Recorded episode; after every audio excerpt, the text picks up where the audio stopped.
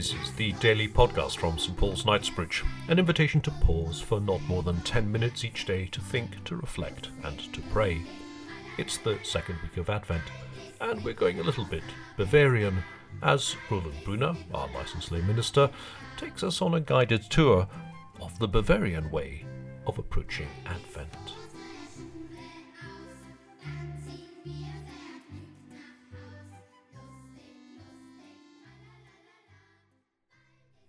In this week's podcast series, I would like to dive into Advent and introduce you to this one thing Germans really do well, other than football and cars.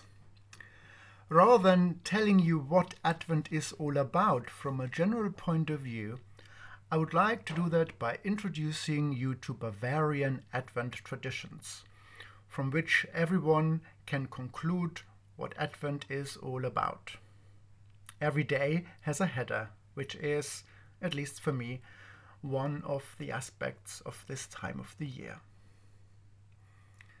Waiting, St. Barbara and counting down to Christmas. The 4th of December is the feast day of St. Barbara. She is the patron saint of artillerymen, miners, and firemen and one of the 14 auxiliary saints or holy helpers, who apparently are particularly helpful in times of need. One would ask St. Barbara for help when being confronted with fever and sudden death, lightning and fire, and violent death at work. She is usually portrayed in chains, and a tower and lived in nowadays Lebanon in the 3rd century. She was the daughter of a rich pagan named Dioscorus, who always locked her up when going on a trip in order to protect her from the malicious outside world. She secretly became a Christian. One day, before going on a trip again, her father ordered to build a bathhouse in form of a tower with two windows in it. During his absence, she changed the plans to three windows. Her father came back, recognized it, asked why, and she confessed that she became a Christian, and those three windows represented the Holy Trinity.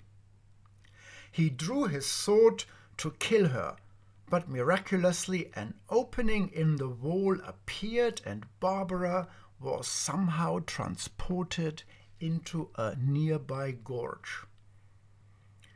To cut the story short, her father went out and managed to fetch her. She was put in front of the prefect of the province, who ordered her to be tortured. Barbara was strong and did not renounce her faith.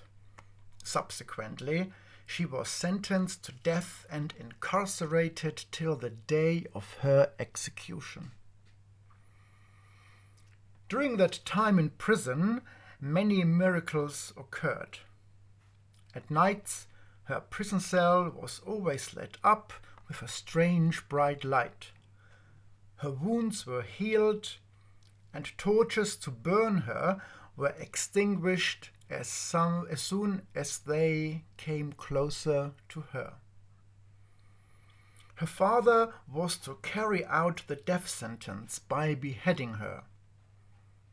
After the gruesome deed, he was struck by a lightning on his way home and he burned to ashes. This happened on the 4th of December, sometime between the years 265 and 304 AD. Her imprisonment also bore a legend. In low spirits and alone in her cell, she found a cherry tree branch lying around. She took it and moistened it daily with a few drops of, wink, of drinking water she received. Cherry blossoms appeared a few days before her beheading and consoled her. In Austria and Bavaria, a cherry tree branch, or in fact any branch that blossoms and flowers, is being cut off a tree on her feast day and put into water and placed in a warm room. If all goes well, the twig will bear blossoms on Christmas Day. Advent is the quiet and silent time of the year, die gestade Zeit, as we say in Bavarian. It is the time of preparation and waiting, waiting for Christ's birth. Many traditions help not to get impatient, but to experience this time peacefully. Such traditions are the Advent wreath, a wreath with four candles, where every Advent Sunday a candle is lit. Every German household has one. And then, of course, there is the Advent calendar, whose 24 doors lead straight into Christmas. As a child, Advent was my favorite time of the year. I had many Advent calendars every year, and it was a real challenge not to open all 24 doors in one go, but one a day.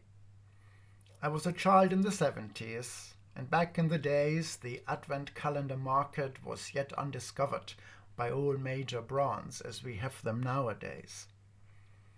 Only a few unknown companies produced them.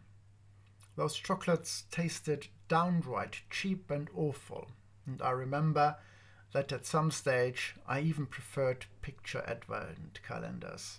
It kept the suspense up, and I did not have to taste those horrendous chocolates. Times have changed. This is good news.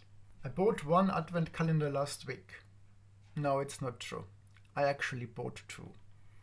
They are in my sitting room, and every day I'm opening a door and like when I was a child, a bit of sensation is running through my body.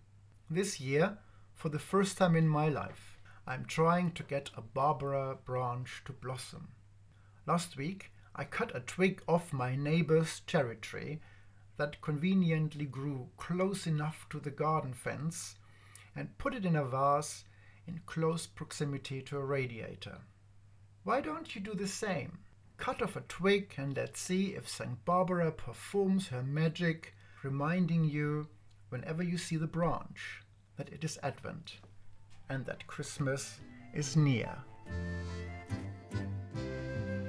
And you can join Roland Brunner for another slice of Bavarian Advent on Tuesday, Thursday, and Friday in the daily podcast, and on Wednesday evening at 8:30 in our Zoom room. You can register for updates and reminders, and you can search Spotify and SoundCloud for other podcasts from St Paul's Knightsbridge.